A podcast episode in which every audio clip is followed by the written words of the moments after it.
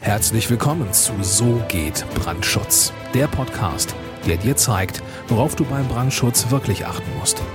Denn es reicht, dass du Feuer und Flamme für dein Projekt bist. Und hier ist der Mann, der dich vor teuren Schäden bewahren kann, Joachim Müller. Herzlich willkommen zum Podcast So geht Brandschutz. Ich bin Joachim Müller und du hörst den Podcast zum Brandschutz, der dich als Bauherr, als Investor oder als Architekt wirklich sehr weit voranbringen wird mit deinem Gebäude. Und da freue ich mich wirklich sehr drüber, dass du auch dieses Mal wieder eingeschaltet hast. In dieser Folge geht es um die vier Stufen der Kompetenz. Ich weiß nicht, ob du die kennst.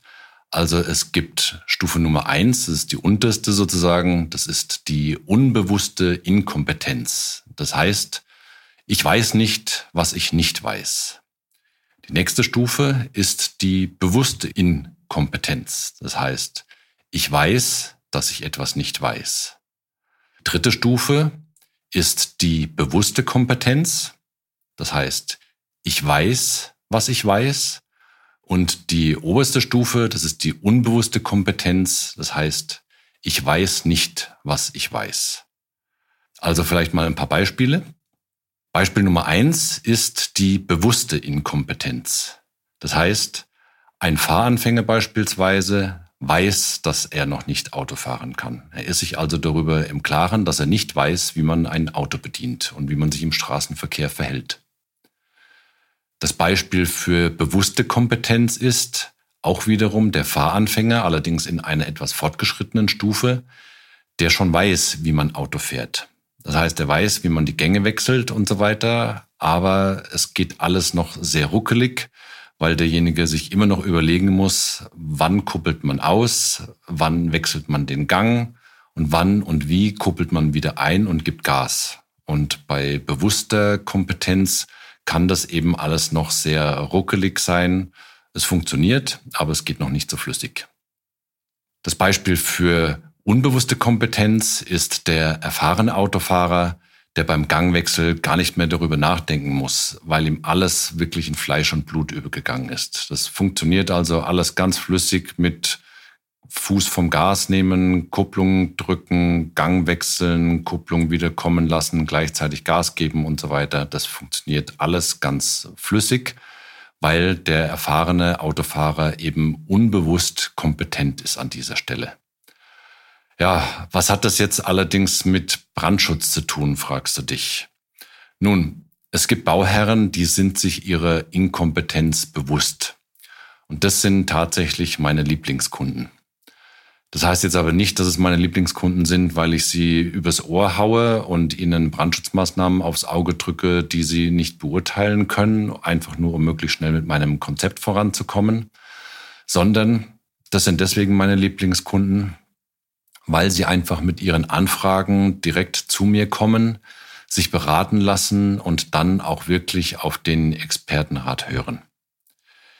Die schlimmsten Auftraggeber, die schlimmsten Architekten und Projektbeteiligten sind nach meiner Erfahrung die mit unbewusster Inkompetenz, die allerdings unglücklicherweise auch noch der Meinung sind, sie seien kompetent. Also das ist genau das Gegenteil von dem, was man wirklich haben möchte.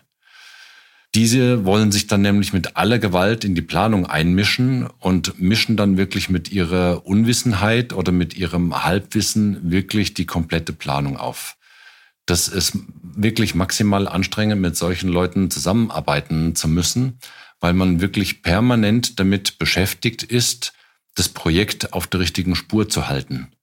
Ich musste als Brandschutzplaner mit meinem Team wirklich immer extrem aufpassen, dass die Dinge, die wir empfohlen haben, dann auch wirklich in der Planung umgesetzt werden. Und man muss immer wieder bei den Besprechungen aufpassen, dass keiner irgendeinen Nonsens vor sich gibt, den dann jemand anders wiederum für die Wahrheit hält und das Ganze sich dann irgendwo in der Planung manifestiert. Das kommt mir vergleichsweise so vor, als würde man mit einem neugierigen Kleinkind in beispielsweise ein edles Porzellangeschäft gehen, um dort in aller Ruhe einzukaufen. Kannst du dir vorstellen, äh, du bist die ganze Zeit damit beschäftigt, dem Kleinkind hinterher zu rennen äh, und dann zu sagen, tu dies nicht, tu das nicht, mach das nicht, nicht anfassen, nichts kaputt machen, pass auf, dass dir das nicht runterfällt. Also du bist wirklich die ganze Zeit mit Schadensbegrenzung bemüht. Und das ist wirklich maximal anstrengend. Ja, und ab und zu hat man es als Brandschutzplaner halt einfach auch mit solchen Projektbeteiligten zu tun. Und dann ist man wirklich die ganze Zeit damit beschäftigt, das Projekt wirklich auf, dem, auf das richtige Gleis zu bringen und vor allem auch dort zu halten. Da muss man wirklich sehr, sehr aufpassen. So, mein lieber Zuhörer, zu welcher Sorte Kompetenz zählst du dich? Bist du eher jemand, der sich seiner Inkompetenz bewusst ist und der auf den Expertenrat hört? Bist du jemand, der bewusst kompetent ist und dann tatsächlich auch wirklich nur einen Beitrag in einer Besprechung leistet, wenn er sich sicher ist, dass das wirklich gut funktioniert und dass das richtig ist, was er sagt?